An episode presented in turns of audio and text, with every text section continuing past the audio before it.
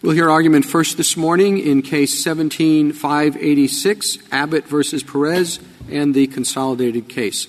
General Keller? Thank you, Mr. Chief Justice, and may it please the Court. The Texas legislature did not have a racially discriminatory purpose when it adopted the entire court ordered congressional remedial plan and virtually all of the remedial state house plan. This court told the district court to order districts that do not violate the Constitution or the VRA, and on remand in 2012, the district court itself said it obeyed this court's remand and it fixed all plausible legal defects under even the low Section 5 standard. And indeed, today, with nine groups of plaintiffs here, we cannot draw a single additional performing majority minority district, even though plaintiffs had tried for General years Keller, in both plans. Um, I know you want to get to the merits, but I don't want to leave the jurisdiction question. And this last point raises it for me in stark relief, which is um, you just said you can't draw this map. The court below said you can. By not waiting for the remedy in this case, we are not in a position to be fully informed on that question. And so um, I still don't understand how you distinguish Gunn that said that in these cases, unless a district court has made clear that it is issuing an injunction or prohibiting you from using your map or some portion of your map, that you can't appeal. So could you address the um, our jurisdiction first? Sure. As an initial matter, the district court did not say that we could, in fact, draw additional performing majority minority districts, but I'll take Gunn on jurisdiction. Well, it did at least in one of the challenges. Not, not a performing district. This would be the Nueces County State House district. In fact, there, the plaintiff, MALC's own expert, testified if we had drawn that additional performing, if we'd have drawn that additional majority minority district, then neither of the districts in Nueces County would have performed. We would have faced vote dilution cracking claims. I think there. that's subject to dispute by your adversary. So let's let's. Oh. But but the point still remains, which is every time you're ordered to change one district, it affects other districts, and in the end, the court, in drawing maps. Um, may find that something it concluded initially is proven wrong by the map drawing. So that goes to why finality requires us to often wait for a remedy before we permit appeal. So tell me why that's not tr- why that's not the case under Gunn. Well, first of all, in Gunn, what the district court did is it expressly state its own ruling, and then months later, it issued no further order. Here, in quite stark contrast, a mere 21 and 13 days after the district court entered its order, it was ordering the state to appear for expedited court drawn redistricting. No, it asked the legislator to tell it whether it intended to do redrawing. It didn't order it to do it, it just said, Do you intend to? And it hadn't even started the process, but that goes only to one prong of effectively final. The other prong is could you have gotten relief at the end of this process? You were granted a stay within less than two weeks of your filing a motion. So even if you had gone through the remedial stage, you still would have had time to use your maps for the next election. Well, not in orderly appellate review. And here, we're in the same practical position as Cooper and as in Gill, where what happened was district courts invalidated districts and then told the states you had to redistrict, but those courts did not impose remedial maps and yet there was appellate jurisdiction here. Yeah. Go ahead. I mean, moreover, here, what distinguishes this case from virtually all other cases that the court has had is we were ordered to do expedited redistricting on the eve of election deadlines. We aren't ordered. I mean, that's the problem. When I became a judge in 1981, one of the first things that I was told by the pre-existing Levin Campbell, he said, when you get an appeal, they are appealing from a piece of paper called a judgment or they are appealing from a piece of paper that says injunction motion denied or possibly granted.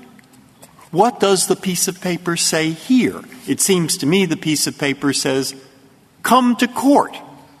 Now, if we're going to call that a grant of an injunction, we're going to hear 50,000 appeals from the 93, uh, uh, however many three judge courts there are. And it also says when you come to court, have a plan. Now, I grant you there won't be 90,000 appeals, there'll only be 40,000. But, but uh, still, you see the point.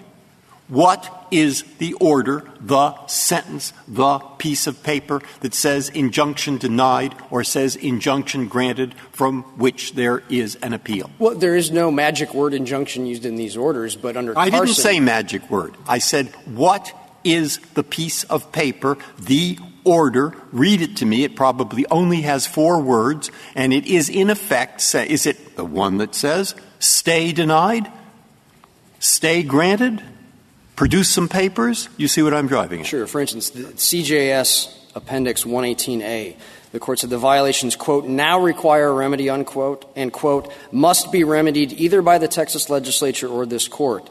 The court ordered us if the governor was not going to call a special session, the legislature was not in session within 72 hours, then we were ordered to take immediate steps to consult with experts and map drawers, prepare statewide That's congressional it. It is the order. You are ordered to consult with map drawers.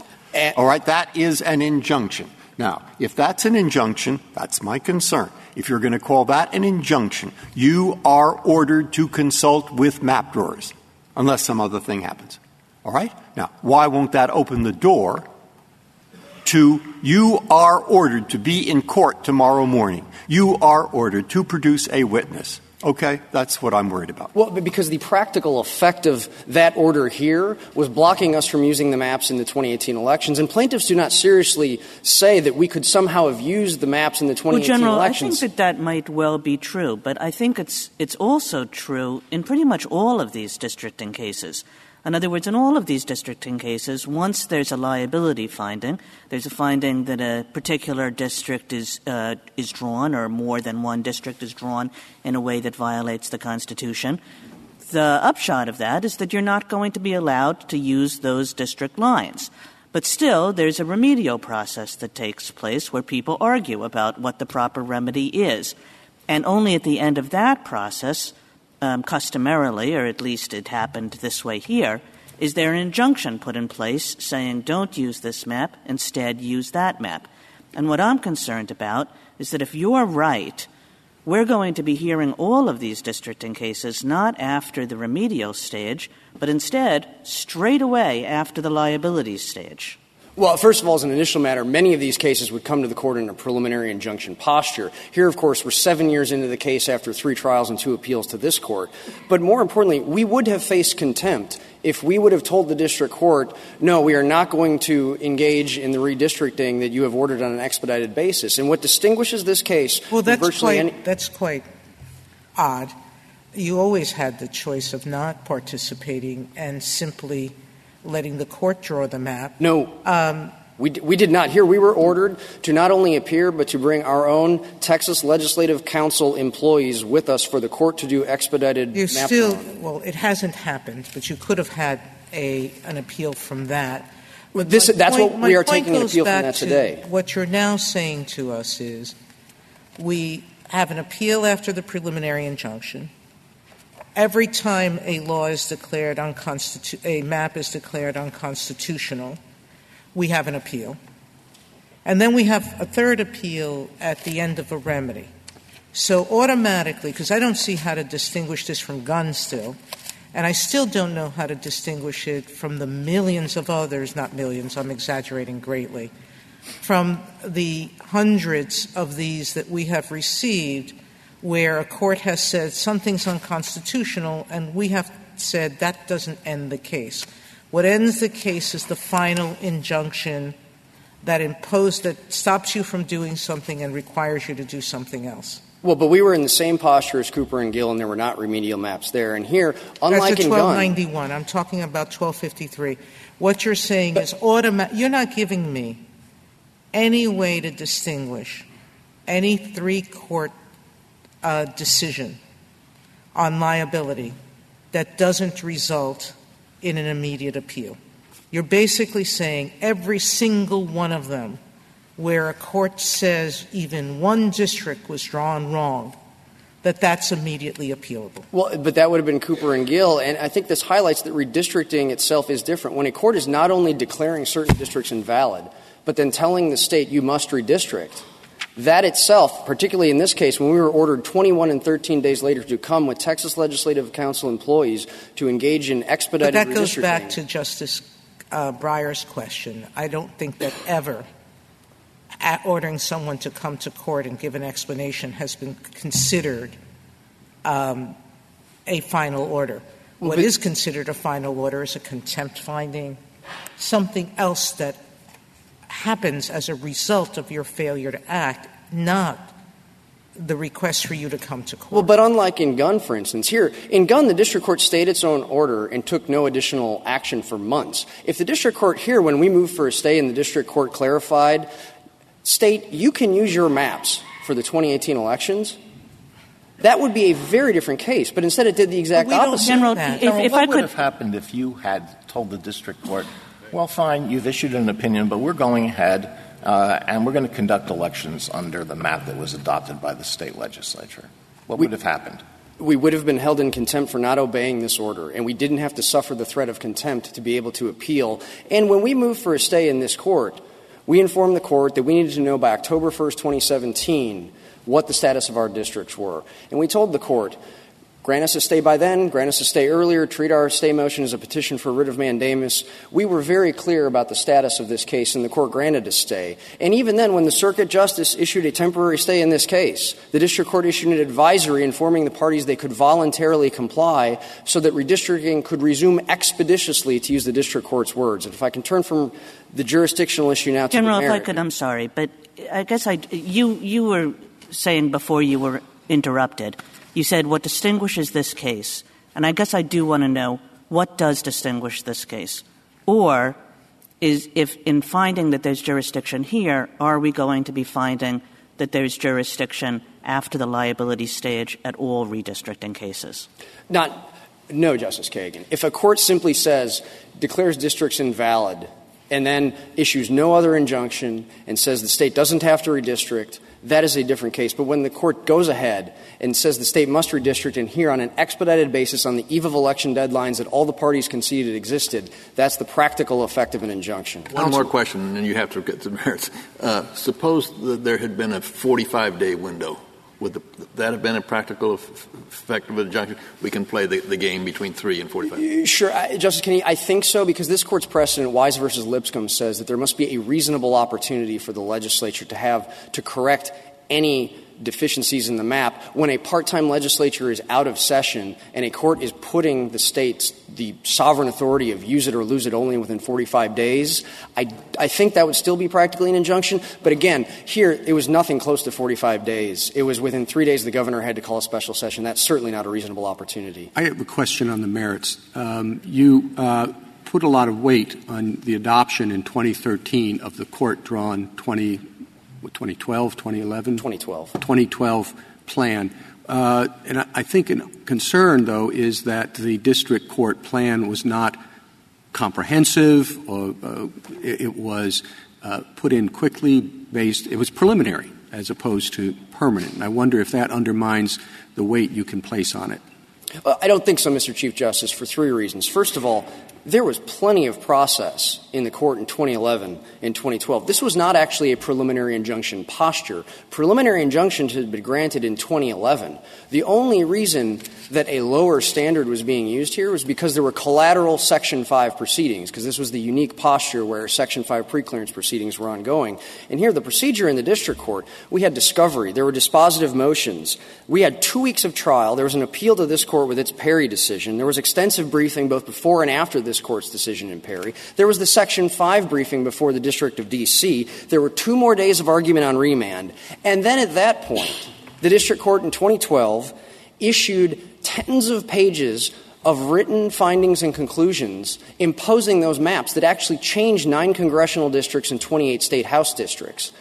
In that context, particularly after this court said six different times to the district court it was under a mandate to draw lawful districts. And then when the district court expressly said it obeyed that mandate, and in its own words, it fixed all plausible legal defects, even, def- even if there was an issue uh, where a claim was not insubstantial under Section 5, the district court fixed those districts. It said it was fixing those districts, and it even said that its map, quote, does not incorporate any portion of the state map that is allegedly tainted Mr. by discriminatory purpose. General, unquote. one of the things in this recitation that you forget is that it wasn't just that court opining on these maps.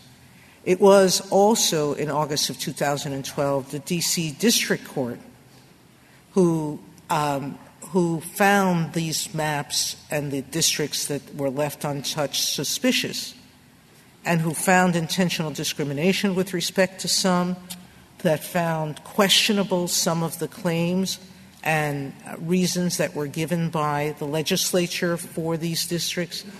Um, there were serious questions raised by the D.C. Circuit Court. So the um, this court basically said when it ruled this is tentative. It's been done hurriedly. You can't rely on these findings until we have a full hearing. But the D.C. District Court made findings contrary to your position. So should wouldn't aren't we obligated to look at the full picture, not just the picture you want us, the piece of the picture you want us to look at? The, the D.C. court, though, did not find issues with the districts that had been validated. Indeed, in 2011, plaintiffs' counsel MALDEF told the legislature that the court ordered maps, the 2012 court ordered maps from the district court in San Antonio, fixed every district where even Section 5 preclearance was denied. This is at CJS Appendix 436A to 439A. Plaintiffs do not dispute that. So, with the evidence that the legislature heard in 2013 was that the maps had been fixed even beyond the analysis that the court performed. Also, to address plaintiffs' argument that somehow the process was rushed in 2013, that is clearly erroneous. Here, in 2013, the House and Senate committees heard nearly 33 hours of debate over 11 public hearings. That produced 1,355 transcript pages, and that was just the committee process. Then there were the floor debates. That resulted in over 1,000 pages of transcript in the House and Senate journals. In that context, the legislature in 2013 engaged in a deliberative process. It adopted wholesale the entire congressional map. It didn't even tinker around with the districts that had in fact been changed, and there were nine districts that had been changed. There were a couple congressional districts that were left in place that plaintiffs were challenging, but the district court in 2012 issued seven pages and six pages, respectively, of analysis that CD 35 and CD 27 were valid. If that is not a basis on which a legislature can rely on a federal court's opinion, I'm not sure there's any breathing space left for legislatures engaging in redistricting to honor both their constitutional and VRA obligations. It seems as though that that's a, you're essentially saying that this PI opinion was a safe harbor for the state. And that seems an odd thing to say. I mean, a PI opinion is just a PI opinion. It's preliminary. And this court said multiple times that there that it had not got, gone through all the evidence, that it had not gone through all the facts, that this was just the best it could do at the stage it was at now.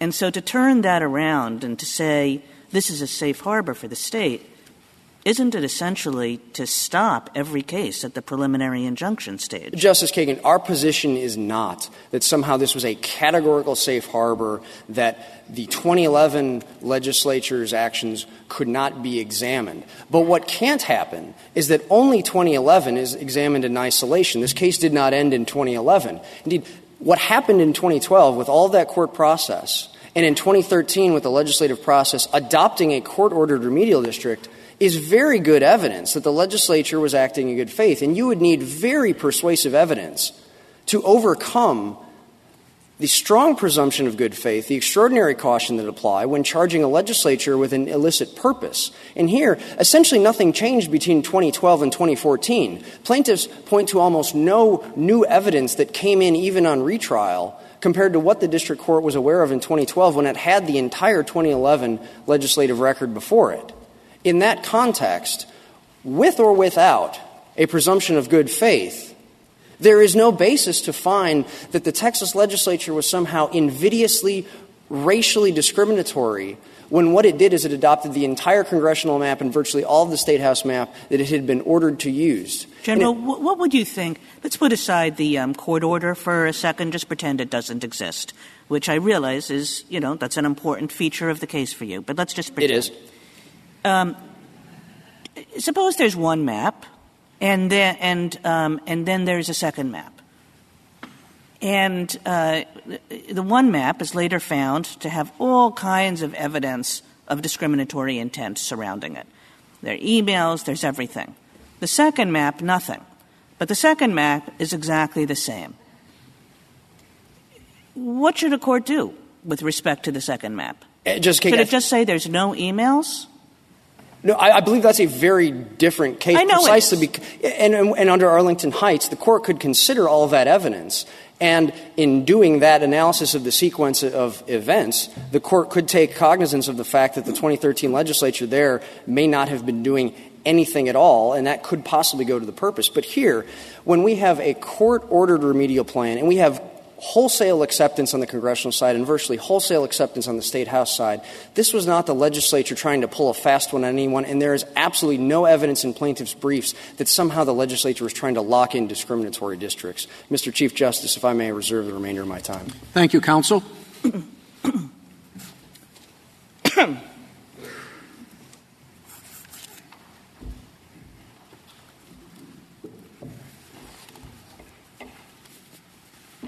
Mr. Kneedler? Mr. Chief Justice, and may it please the Court, I do want to address the merits, but if I could make a, f- a few points about jurisdiction at the outset to show why th- this case is different from other cases that may arise, and there are a number of distinguishing factors. In this case, what the uh, district court did was say that the uh, current plans, which had been in place since 2012, three elections had been held under those plans, may not be, may not be used they, uh, there must be a remedy. Then the court gave only three days to the state legislature, which is not, which is far from sufficient time to allow a sovereign state to engage in the critical act of deciding whether to reapportion uh, Mr. the Kneedler, legislature. that, that might be true. It might have been a terrible decision to give only three days. But suppose that the court had given three weeks. Why would that have made a difference for this question of whether something is an injunction or has the practical effect of an injunction? I, think the urgency or time limit is, is a very important consideration, in fact, a very important limitation on what we are proposing here. October 1 was a, deadline that the parties in the court in this case accepted when, when uh, preliminary measures had to be taken to in, institute the uh, election. This was only uh, 45, about 45 days away from the district Mr. court's opinion. what, do, what rule do we set to know how much time is enough time? Meaning, in all of these election cases, it seems to me that every single one of them, even if it's decided today, I'm going to hear that in eight months they have to do something. In three months after that, they have to do something else. In this amount of time after that, they have to do something else. Um, until it's clear that a district court tells a state you can't use your map at all, even within 24 hours, this court could intervene if need be. Uh, So I, I'm not sure in what other setting um, time constraints um, are a reason for immediate appeal. If, again- if it's not permitted generally under the law. But, but I think under the practical effect test, one of the practical effects is if the state is facing a deadline in only three days. If I could use an example, which I think this brings, brings this home and would uh, express a federal interest in this. 2284 was enacted to accord special deference to redistricting uh, by three judge courts. That includes the apportionment of Congress. If a district court held that a federal apportionment statute or uh, uh, something in the census was defective, and the district court said perhaps two weeks before the president was to report the apportionment to the House of Representatives, you may not, this is defective, you will not be able to use this, uh, and the states will not be able to rely upon it in an upcoming election. I think it would be very important for the federal government, for the Yes, nation but there's a whole. way. What's bothering me here, as I said, is not this case. But there are appeals and injunctions in millions of cases. So the judge says, I've written an opinion, which says just what you say. The lawyer for the state says, Your Honor, we respectfully disagree with that opinion. We are going to go ahead and have the election unless you enter an order and injunction, which I think you shouldn't do, but you enter an order and injunction forbidding us from doing so. Now, when that piece of paper is entered At that point, of course, there is an appeal. Now, once you say the practical effects test, I haven't found a case with that. Not even Carson. There was an injunction in Carson in the settlement plan. I found no case. Now, maybe you'll tell us some. People have used the word practical effects.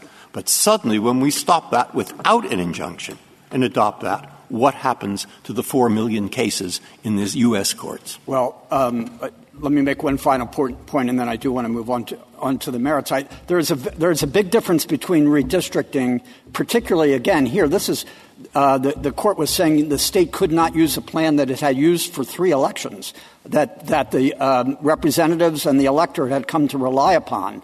Uh, but an, another important distinction between this and other cases, and particularly Gunn, is in, in Gunn, the state could go without the statute that was enjoined in that case. In a redistricting case, there has to be a districting of the legislature. The, case just can't go on with nothing further being done. And so, in a redistricting case, when a court says you may not use uh, this uh, this plan and gives the state far Mr. Mr. Kneedler, you have about five minutes left. Could you move to the merits? Yes, um, I'd, I'd, like to. And and the um, for us, the critical point to be made here is that the question of whether the 2013 plan enacted by the state legislature was impermissibly discriminatory turns on the intent of the legislature in 2013. And this court has said repeatedly that there is a presumption of good faith uh, with respect to a legislative enactment. And that is true even if a prior legislative enactment had been found to be impermissibly uh, discriminatory. Here, the presumption of good faith uh, is particularly strong because, as been discussed, the district court in this case, uh, following this court's careful instructions, examined the 2011 plan and determined which ones uh, did not uh, pass the not insubstantial test that this court articulated, or there was not a likelihood of success, and this court said to leave the other ones in place. The court had extensive proceedings uh, at, at that stage, and that, uh, in our view, gave would have reinforced uh, the proposition that the state legislature uh, could rely upon that, uh, and it, certainly um, doesn't suggest any, any impermissible intent on the part of the state uh, Uh, legislature. But, Mr. Kneedler, in, in your briefs, you acknowledge two things. You acknowledge first that when there are two maps and they're exactly the same, that evidence of intent as to the first map is probative of, of, of, of, intent as to the second map. The question is always intent as to the second map, but if two maps are exactly the same, there's all kinds of evidence of bad intent as to the first map, surely that's probative. I think you acknowledge that, don't you think? Uh, Again, depending on depending on the circumstances, but of course, everything depends on the circumstances, the the the, the facts, which you know this court is the um, has principal uh, uh, authority over. The second thing that you acknowledge in your brief is that these court orders, especially at this preliminary stage, are not safe harbors, don't you think? Oh, that we absolutely agree they are not safe harbors. They could try to prove a, a, intentional discrimination claim, the results test under the Voting Rights Act remains uh, available as well, and that, in fact, is the principal vehicle for challenging redistricting. So, given that the district court has so much better understanding of the facts than we do, what do you think went wrong here? I'm trying to find the legal principle that went wrong. The, the legal principle that went wrong is the court uh, basically said that the taint that it found in, with respect to certain districts in 2011 carried forward to 2013, and it was the state's obligation a, and the state legislature to engage in a deliberative process to make sure that that taint, which had not yet been found by the district I court, don't think eliminated. that it did that, and I, I recognize that there are some sentences which can be read either way. But if I understand you correctly, you're suggesting that there was a shift in the burden of proof, and that would be a legal error. That's, that's the way we do, we do read the opinion, and this but, court but, has. But here's what they said. The district court said the plaintiffs can establish their claim by showing that the legislature adopted the 2013 plans with a discriminatory purpose, maintained the district lines with a discriminatory purpose, or intentionally furthered pre-existing intentional discrimination. So it's talking about here's the way the plaintiffs can establish their claim. What happened in 2013?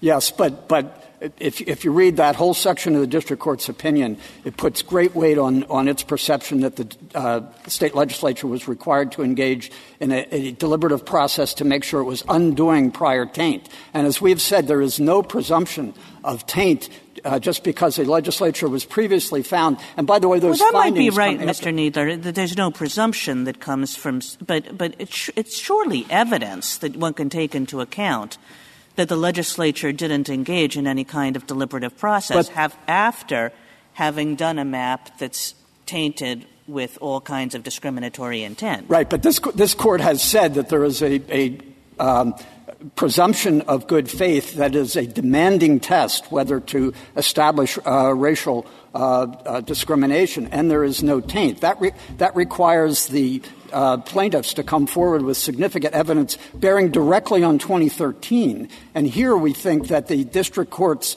uh, th- that's basically a record. The district court's opinion, even though preliminary, was, was a record before, the, uh, the, before legis- the, the legislature.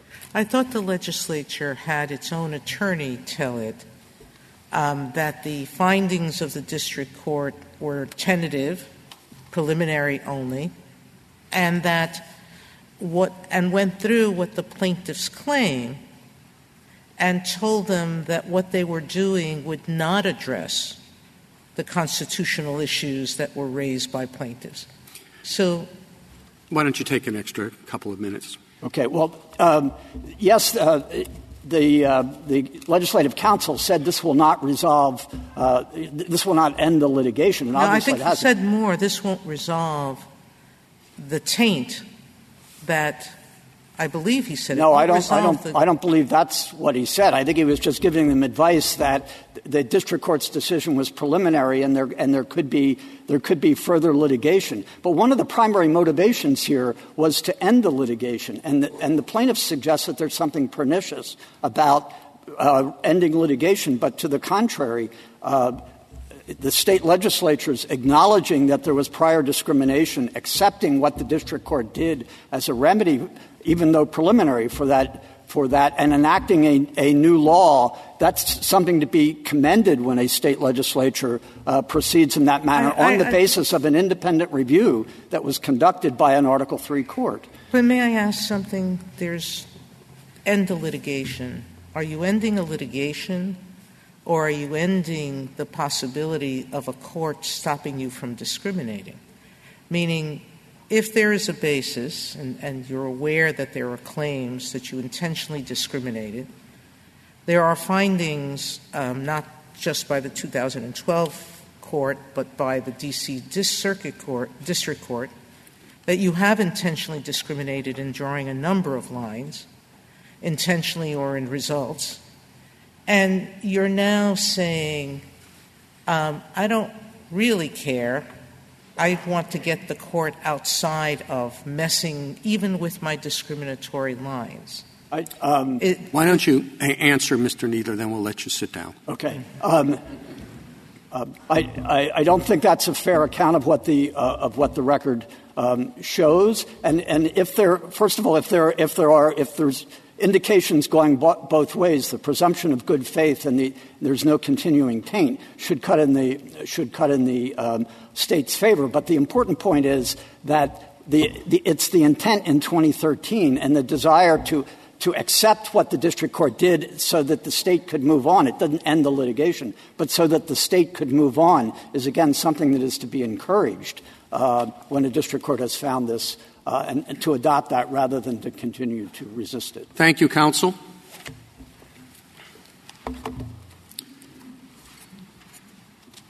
Mr. Hicks. Mr. Chief Justice, and may it please the court. Um, I hadn't anticipated doing this, but I'm going to start with the jurisdictional question, which, of course, is what y'all start with. Um, Justice Breyer asked a key question, I think, uh, of uh, the other side in this. He said, Show me the language. Show me where they entered an injunction. The closest they can come, there, everybody agrees there was no remedy ordered. So the only question becomes was there an injunction against the 2018 elections for Congress? I'm speaking of Congress, going forward under the existing plan. The closest they can come to a uh, language that says there is an injunction is the language that says these violations that we've just found and declare must be remedied. But that's not an injunction. It doesn't say when, how. It gives no details. If you want language that addresses the injunction question, the language is in the court's order and in its response. Could, Con- could, could Texas have, have used the current maps for the 2018 elections? Yes, in the abs, unfortunately, as far as we're concerned, but yes, in the absence. I mean, insofar as the court's order was concerned. Yes, I don't think there's any question about it. If, if they say we would have been held in contempt if we had gone forward, it would have been impossible to hold them in contempt because the court itself said we have not enjoined use of the plan for any for the upcoming elections. Well, so, but the, ju- the court gave the, the, the, governor three days, three days, to call the election. And I mean, do, if you were the governor, would you think, well, maybe we're not going to be able to use the 2018 plans? No, I would not at all. Uh, first of all, that three-day uh, window was an, a chance for the, the legislature, to, the governor, to come back and say, "I will call the legislature in special session." It wasn't about when he would call them into session. We had asked, uh, the court had rather had said two different times in the spring of 2017 to Texas Attorney General's office, you should consider having the legislature, at the first time it was in, spe- in regular session, you should consider having them address the, the problems that have cropped up so far in the districts that didn't change between 2011 and 2013. No response, silence from the state. Then, about two or three weeks later, after this court's decision in Cooper came down, the court again said, hey, kind of the handwriting's on the wall here for problems with your districts that didn't change. You should consider calling a special session. Will you? This was in the spring, and they didn't do it. In fact, at that time they got a definite answer no, we won't do it. So when the time came in the August order that said we find violations. We've gotten to the point now after all these years and we find violations in these two districts. The court did not say you can't conduct the elections. The court did not say that you only have three days to call a special session. It said you have three days to let us know. If and the pump had been primed. If you're right about the jurisdiction, that there is no uh, in, injunction, what happens next? Well, I can tell you what we hope happens next. If, the court dismisses this case for lack of jurisdiction, and I, have not consulted with every one of the nine groups, but if, for our group, if the court says no jurisdiction and sends it back, we're going to ask the court to set up a remedy hearing and see if we might be able to get relief in time for the 2018 elections. There is a very good chance, I think pretty strong chance the court, the district court, is not going to let us do that. We went to the district court three different times, Your Honor, uh, asking for an injunction after the trials. In 2015, we asked for an injunction for the 2016 elections while the case was pending. Got a no. In, the, in, in, um, in after the uh, March order on the old plan came down, in, in 2017, we went to the court and said, will you give us an injunction as to the districts that are the same between the old plan and the new plan? The court said no. So we have tried, and we also went at the end of 2016 and said, please give us an injunction to stop the 2018 elections from going forward. The court said no. So we had knocked on the door three times, and the court had said no. Then it came to the, fi- it finally got to the to the nub of the liability issue and the declaratory relief issue, and we, we didn't even get a chance to say, please enter an injunction. They said a schedule. Are, are, you suggesting you're not going to seek an injunction? No, I, I, I, as I said, I can't speak for every one of the plaintiff groups because we didn't consult with him as before he walked in here today. But, but it's your intention to seek an injunction for the, the Rodriguez the plaintiffs. I believe we counsel, will ask. Counsel, the question is. Yes. If I might, we do. We, if I might, yes. you intend to seek an injunction on the basis of the order presently before us? Yes. Okay. Uh, but, but I emphasize there is there was pretty strong indication that we aren't going to be successful in getting it for the 2018 elections. uh, I don't know if it's just from this court and what it might say from the district court because it has been very reluctant to interfere with the election process. It's been very slow to do that. Um, I want to uh, turn, if I may. Let me just mention one other thing about jurisdiction. The kinds of orders they say constitute Uh, an inju- injunctive relief They're case processing orders. They're case scheduling orders. You know, please show up on June 3rd or whatever day for a hearing, or send the legislative council people in that help us draw maps to help us draw the maps that day. If those things are injunctions, the issue is very different. Was it an abuse of discretion for the court to order legislative counsel to show up? It's not the merits of the case here. Do you think we lack jurisdiction if the order doesn't contain the word injunction or order, but has the practical effect of doing that?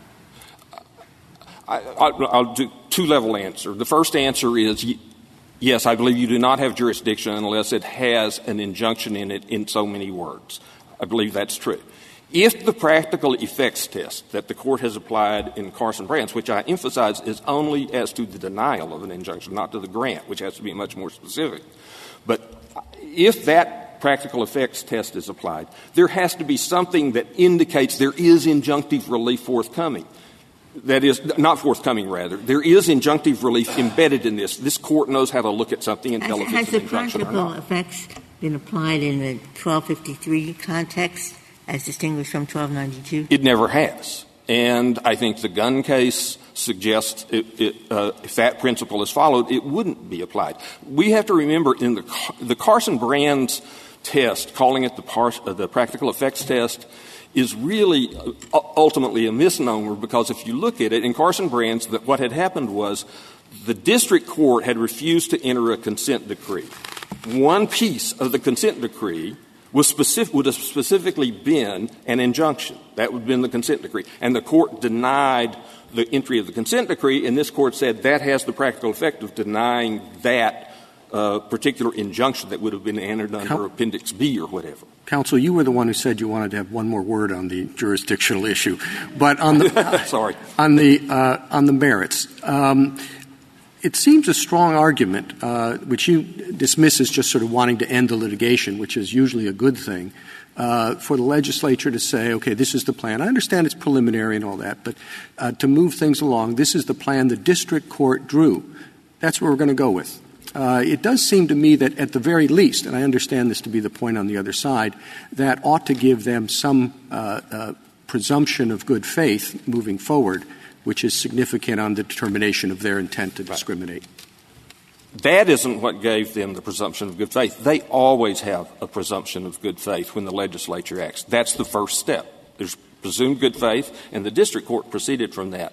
But uh, in this particular instance, the district court did not in 2012 draw a map. It did not draw a map. For the two districts that are before you now, districts 25 and, I mean 35 and 27, it didn't touch them. Well, they were not changed, but that, I, I, surely the district court could draw a map. You don't have to change every single district uh, when you're, you're looking at what you think is an appropriate map two, two elections to go forward under. I understand that, but in this one, there were half of the Texas congressional districts were not touched in the interim map, not touched at all. Uh, including Does, is your answer different if they did alter every single district? Well, I, my answer is it would then be a court drawn map and the districts in it would be court drawn. But these two districts were not court drawn, as well as 16 other districts there were not court drawn. How, how, how many of the Texas districts were redrawn or altered? It, there were there were 36 districts. 18 of them were altered in some way, and 18 of them were untouched. So it's half and half. And I, and those, the 18 that were untouched, you go look at the 2011 legislation that drew them, and you find the block descriptions of what they look like, the geographic description. It's the statute is there in 2011 and as, so, to the district, as to the congressional districts that are at issue here to start, did the district court simply rubber stamp what had been presented to it, or did it engage in a pretty thorough, thoughtful analysis of the legality of those districts? It did as thorough an analysis, I believe, as it could under the constraints, and that is not a thorough analysis. The court itself said it's not thorough. If your honors recall, this case returned to them, and it isn't as though the court on remand had a choice. There was a gap. At that time, the preclearance regime was in place and operative, and there had to be a map in place. There could not be one. This court had already postponed, the district court had already postponed elections two or three, scheduled 20, two or three times. And the district court in D.C. had not yet acted on the state's preclearance request. So there was a gap, and it had to go forward. And to talk about the analysis, the district court and the Texas Legislative Council's lawyer did tell the legislature this. The district court, it's hard to find a more hedged opinion about the outcome of a case. They said it's a close question. I don't know how many times they said it's a close question. It's for this time only. And the state, when it came up here, to, before you on a stay request by LULAC in, in 2016, I think it was, the, state told you, hey, it's just a one time deal, that map. It's just a one time deal. We quote that in our brief. And so it is, it is not what I would call a thorough analysis. There were things that changed, substantial things that changed between uh, the 2012 map and the 2013 legislative action, which they used the term ratify the map. They didn't even say they have considered and drawn the map. They say they ratify the map. But the, there are several things that changed. One, as Justice Sotomayor said, there was the district court in D.C. decision which said there is essentially more intentional discrimination in this congressional map than you can shake a stick at. We, we have had evidence on that. They said there is a pre existing crossover district in the Travis County area that the district court in San Antonio had not found existed yet. They said there is a crossover district where people, minority voters' rights are being exercised. Also, in between, the um, uh, United States had intervened in a different posture back then. The United States had intervened and opposed the map in D.C., and that evidence had been introduced. That was all new evidence that didn't exist. Why don't you talk about one of the districts? Why don't we talk about Congressional District 35 and some of the points that the district court made when it initially analyzed this?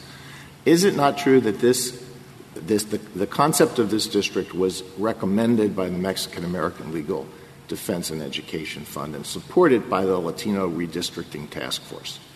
The concept was one of two alternatives. It was April 11th testimony, April 11th, 2011, if you, uh, trans, uh, exhibit 591, if I recall correctly.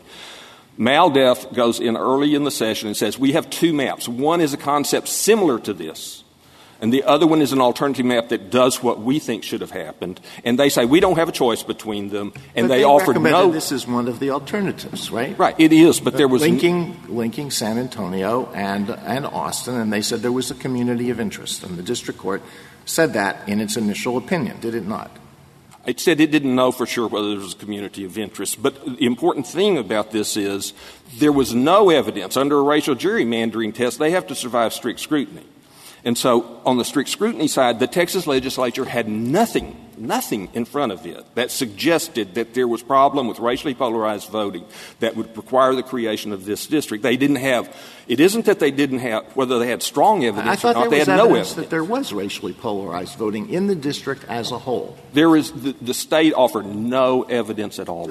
The state offered no evidence. We offered evidence. You offered evidence about Travis County. Yes, we offered evidence about Travis County. They offered no evidence about racially polarized voting. And the more important thing, because Bethune Hill, if Your Honor recalls, says, uh, I think Justice Kennedy wrote that opinion, who said, you don't get to do post hoc investigation of whether there's a problem. You look at it at the time the legislature acted. At the time the legislature acted, it had nothing in front of it about this. It had alternative maps that show you didn't have to come into Travis County.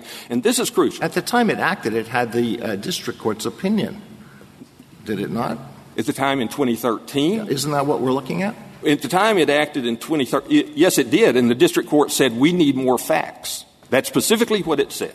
And in the meantime, facts had come in that showed that race better than party explained the divisions in Travis County. But the most important fact, Your Honors, the most important fact the legislature had in front of it in 2013 that it didn't have in 2011 was that the elections had occurred under that map. And what did the legislature know in 2013 that it didn't know in 2011?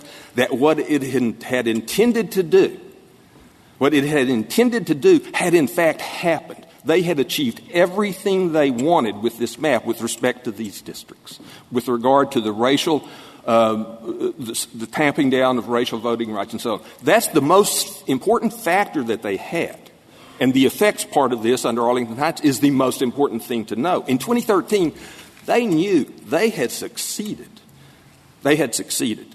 Just briefly, Your Honor. You've got a couple more minutes. Okay. Just briefly, on this point, I would like to wrap up with this in, in, in on this very point. In um, about a week ago, in the Dimaya case, this court repeated a quip, I guess you can call it a quip, from Justice Scalia. Um, and it said, insanity is doing the same thing over and over again and expecting a different result.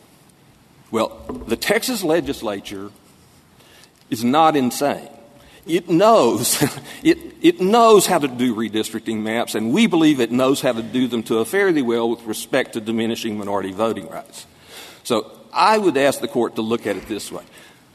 If you've done it in 2011 and you know the outcome of it, discrimination is doing the same thing over and over again and expecting and achieving exactly the same results. And that's what happened here, Your Honor. Thank you. Thank you, counsel.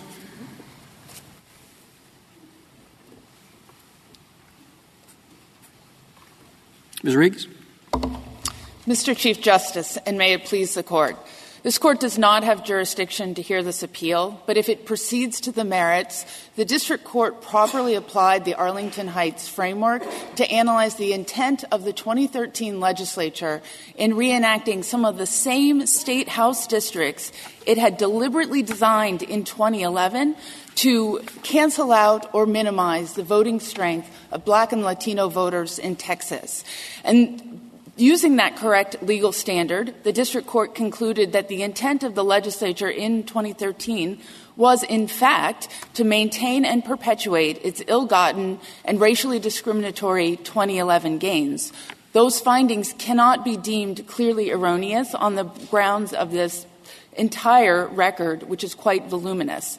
The jurisdictional question has been discussed quite a bit. There's one gloss I'd like to add to what's already been mentioned. First is that the rule in Gunn, which is, is restrictive um, and doesn't create any exceptions, has been applied in a redistricting case in Whitcomb. Um, so there's precedent for, for Gunn being read as we urge it to be read.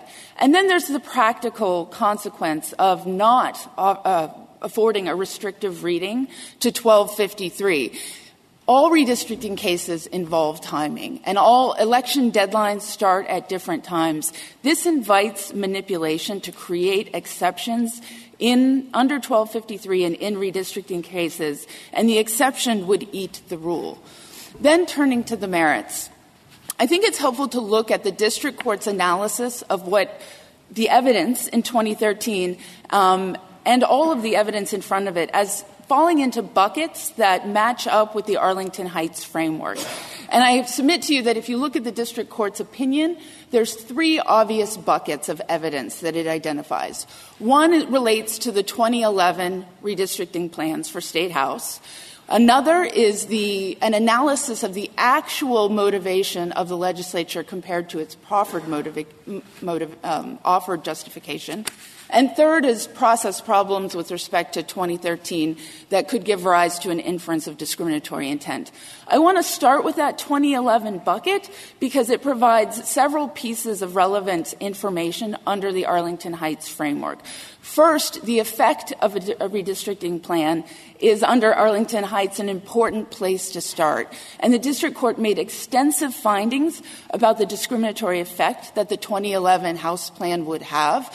And as Mr. Hicks mentioned, the legislature knew in 2013 that the intended effect had in fact manifested. The, the 2011 process and facts also provide historical evidence of discrimination, not historical evidence 10 years ago, well, 15 has there, years Has there ever been appellate review of the district court's determined findings as to the 2011 plan? Do you, do you think that we should just accept those findings as givens? If you're going to place a lot of weight on them, would we not have to review those? They would be subject to clearly erroneous standard. As I understand it, Texas challenges that the review of the 2011 plans was moot. It should have never happened, but doesn't seriously contest the actual factual findings made by the district court, which were quite extensive. And on the basis well, we can ask General Keller that on rebuttal, but I didn't understand them to say that we agree that all of the findings that were made as to the 2011 plan were correct, and we don't wish to we, we, we accept them all. I'm certain they don't accept them, but based on 300 pages of factual findings with respect to the intent and effect of the challenged 2011 House districts, it would be very hard to challenge those findings as clearly erroneous. I also think the 2011 evidence is properly conceived of as part of the, the sequence of events that led up to the 2013 challenged legislation. That is, the same people doing the same thing in 2011 um, as they did in 2013 can be viewed as part of the same process. The, the district court didn't have to issue a separate opinion with respect to the 2011 plan. They could have combined that all together as one process. And the 2011 findings, so, the 2011 findings fall under numerous Arlington Heights frameworks. I want to spend a few minutes talking about specific districts, though, because what the district court sussed out was a troubling pattern that repeats what this court saw last redistricting cycle from Texas. It's LULAC v. Perry all over again. In House District 105 in Dallas County, Latino voters were 19 votes shy from electing their candidate of choice in the district. And the legislature in 2011 went to extreme lengths to protect that Anglo incumbent from being held accountable to the growing Latino population in that district. The, legislature carved up precincts pulled every Anglo voter in western Dallas that it could find to pack into 105 and protect the Anglo incumbent. And carving those same precincts pulled out every Latino and black voter from House District 105. I'm sorry, there's, there's um, a difference between pulling out Republicans and pulling out Democrats. What shows uh, in protecting an incumbent? Because presumably our law would say you can protect an incumbent if it's race if it's based on party lines, but if you're using just race, what findings are there to show that this was race based as opposed to incumbency based? The district court's findings were based on the fact that precincts were split. You don't have political data at the sub precinct level. So when the, legislat- when the legislature was drawing those lines, it was only grabbing Anglo voters. It was not grabbing um, what it knew to be Republican voters. It was using, it may have been using race um, as a proxy for partisanship, but that's certainly not acceptable either. Likewise, I'm sorry, I've lost track of the. Uh, which districting are you talking about uh, with respect to 105? Is it 20, the 2011 or 2011? Okay, sorry. And, and likewise in Wessex County, importantly, the district court didn't have all of the, uh, I'm sorry, I meant to say um, Bell County, House District 54 in Bell County. Likewise, the district court, when it was making its interim ruling in 2012, didn't have all of the relevant evidence in front of it. It had yet to hear the live testimony of Representative Jimmy Don Aycock, who drew the district in House District, uh, who drew House District 54, and who stated that if he had kept Killeen whole, as it had been kept whole in numerous versions of the districts before, because the population growth in Killeen had been so explosive amongst minority voters, if he left it, that district whole, it would be a naturally occurring minority coalition district, and it would have got him unelected. Well, Not are these, what, what, are we? Oh, sorry. Go ahead. Are, are these um, uh, districts that the district court, in entering its preliminary map, looked at? Is that your? Is that where I am on this? Is that these are things that the district court changed, but didn't have this additional information before it? The district court didn't change these districts in the 2012 interim plan, but the House interim order was only 12 pages long. It didn't get into any detail. And importantly, these are hard questions. It requires a delicate sussing out of the evidence to determine whether race or party predominated. And the district court didn't have all of the evidence. And that's a, I agree with General uh, it was either General Keller or Mr. Kneedler, that it is a serious thing to find that a legislature acted with invidious discrimination. This district court was acting very carefully to make sure that it had done that proper sussing out. And in fact, in many places, it found that district lines were drawn for political reasons, not racial reasons. So it, this district court knows how to do that very delicate analysis. It did it, but it followed the evidence where the evidence led it. It did it. It did it when in the 2012 order. It, it did it w- when it issued the 2011 opinion. It, between the remand to this court uh, on January 20th, 2012, and when the plan needed to be was constructed February 28th, I don't think the court had the time or all of the evidence to do this very delicate balancing. But if you're the attorney general or, or the, uh, the legislature in Texas, and you want to take your best shot at a plan that will be accepted by the district court, wouldn't you take the plan that the district court drafted? You might take that as a starting point, and that was the advice the Texas Legislature's counsel gave it during committee meeting. But the district court really had, had the question before it that did the legislature adopt the interim plan for race neutral reasons, or did it use the adoption of that interim plan as a mask for the discriminatory intent that had manifested itself just two years ago? Well, who was doing the masking? The district court when it drew up the preliminary plan? No, the legislature, in, in invoking the adoption of the 2012 interim plan as having been a safe harbor, essentially, is the one masking. And this, uh, the district court is the is the body that is well poised to sniff out pretext and to sniff out real justification. And a, unanimous three judge panel concluded that, in fact, the um, you know, wanting to end the litigation and adopting the interim plan was indeed a mask for discrimination. So then we do. Um, I'm sorry. Go ahead. No, I'm done. Okay. All right. Uh, uh, you, you, a lot of complaints have to do with vote dilution, and that's what you've been focused on in a number of districts. Um, but what do we do about House District 90, for example, where when uh, the legislature sought to take into consideration some concerns along those lines, it, then gets um, attacked from the other direction as, uh, uh, as, as discriminating on the basis of race in violation of the 14th Amendment. Uh, how, is, how is a state supposed to balance its Section 2 obligations against the 14th Amendment obligations? It seems like you, you're catching them on a bit of a horns of a dilemma. Is there a way through the thicket? There is, and I think this court's provided that guidance in recent cases as well, but consistent with instruction dating as far back as the 90s. To answer your question, though, the district court found, as a matter of fact, that the legislature did not create House District 90 with VRA compliance in mind. They found, as a matter of fact, that House District 90 employed a uh, mechanical racial target. Those are findings that are not clearly erroneous and um, do and then must be affirmed. The state the state can protect itself by doing the types of Voting Rights Act inquiries that this court has seen in previous cases, um, and making sure that when it does use race in a predominant fashion, it does it in a narrowly tailored sense. But what is your evidence that the state adopted the plan previously approved by the court uh, for an invidious reason?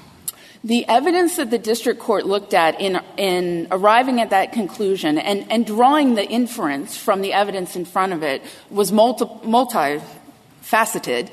One was that the district court, uh, the legislature ignored the explicit warnings of the district court that its ruling was preliminary, it wasn't done looking.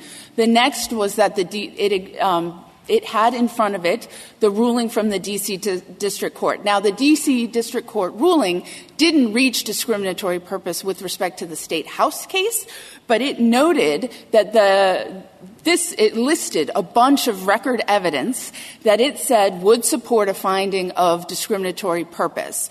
It also noted that the legislature had had the advice of counsel during the legislative committee meetings and floor meetings. And, and there I, I would the advice the advice of what that it was preliminary that the original opinion was preliminary. So that's the particular piece of advice from that exhibit that the district court cited. But that exhibit, Joint Exhibit 15.3, contains other advice from Legislative Counsel uh, Mr. Archer, in which he explains to uh, members of the committee that House District 54, where minority voters had been fractured, cut in half, and stranded in two Anglo districts, might have a target on its back, and that the legislature, if it wanted to avoid being found guilty of intentional discrimination, ought to consider reuniting that that district. So this is the evidence um, that they had in front of them. Um, as late as um, May of 2013, we had a status conference in the San Antonio court where we discussed the need for further evidence. That status conference was discussed in, during the legislative proceedings. This is the, the evidence before the district court in concluding that the actual motivation was, in fact, an intent to discriminate. What, what is the law on the what is the law in your opinion, not the facts? If you assume the following: one, there is an old plan. And a state legislature thinks, you know, this old plan might really have been discriminatory. I wasn't here then. I didn't do it, but I see the point. Two, there is a judge who says, this is okay, but remember, I haven't seen all the evidence. I might change my mind. Please, a thousand cautions. And then we have bishops who look into the heart of the new legislature, and they discover that the reason they passed it really was because it's our best shot. You see? Now, imagine those three facts. What's the law? The law is still Arlington Heights, and that even though the bishops determined that there may be a motivating, a factor that they determined that's the real reason. They all voted because it's our best shot. It's our best shot to get the old plan through, say, or some version thereof. That's it. Just thought it's the best shot. Got the fact? that's the assumption. Now, what's the law? So the law I th- that I would point your honors to is the Guinn and Lane line of cases, where when a statute is enacted and, and struck down for being unconstitutional, and then reenacted the next year, um, if it partakes too much of the initial um, constitutional infirmity, it cannot stand under the Constitution. I would also add, though, that wanting to end the litigation, even if it's coming from a, a good place, doesn't end the constitutional scrutiny. Racial uh, discrimination needs to be only one of the factors, not the only or sole or dominant motivating factor. And, and litigation strategy, wanting to win, doesn't end the constitutional inquiry. If, we, if it did, we wouldn't need Batson challenges. But more importantly, it's not that they wanted to. It doesn't matter whether they wanted to end the litigation or not. It matters how they wanted to end the litigation. And they wanted to end the litigation by maintaining the discrimination against black and Latino voters, muffling their growing political voice in a state where black and Latino voters' population is exploding. They're poised to take over in all of these districts. It was that intent that they wanted to muffle.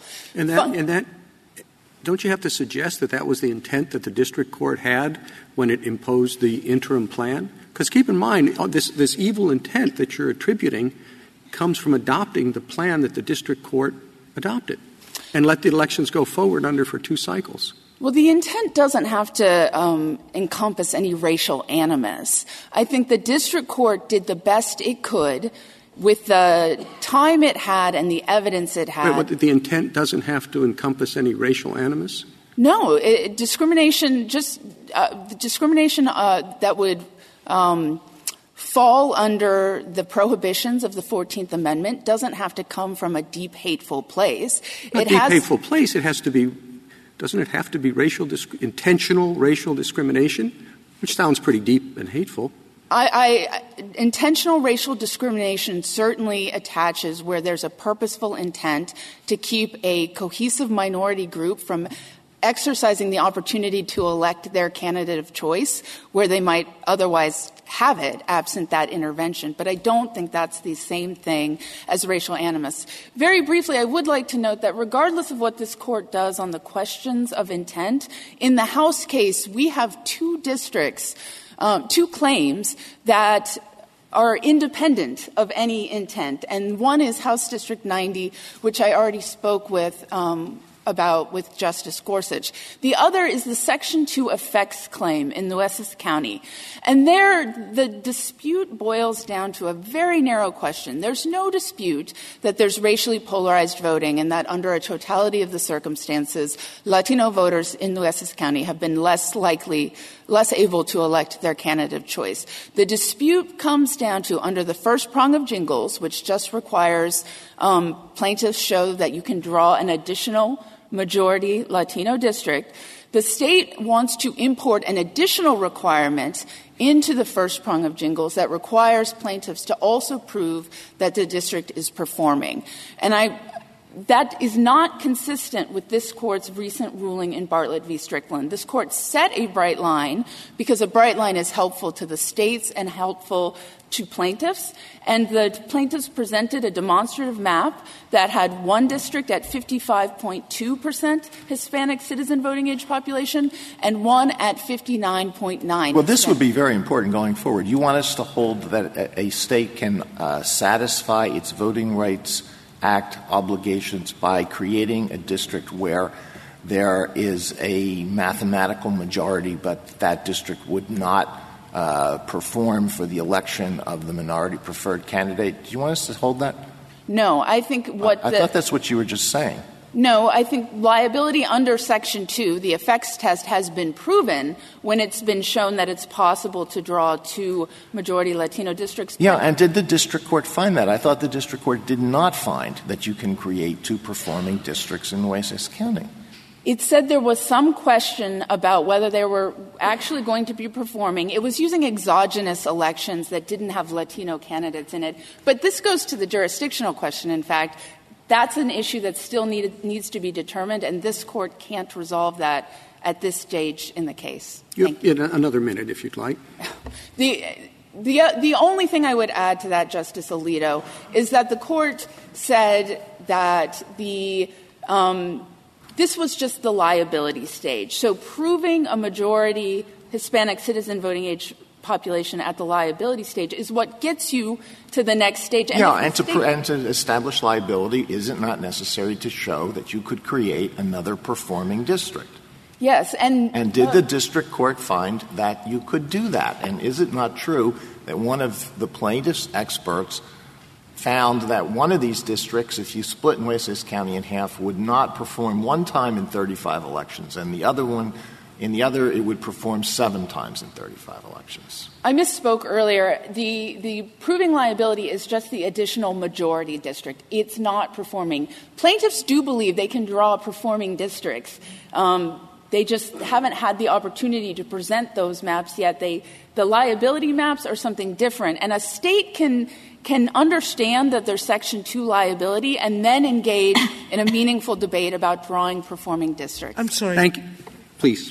Was 90 a Gingles test or was it an intentional discrimination finding? Neither, Your Honor. It was a racial gerrymandering, a Shaw finding. And I don't think we need to prove that fact of, of whether you create a, a majority or minority. Is that correct? Right, Your Honor. Just that race predominated without a compelling interest, and race was not used in a narrowly tailored fashion. So, Thank, I'm sorry. Thank you, counsel. General, you have four minutes remaining.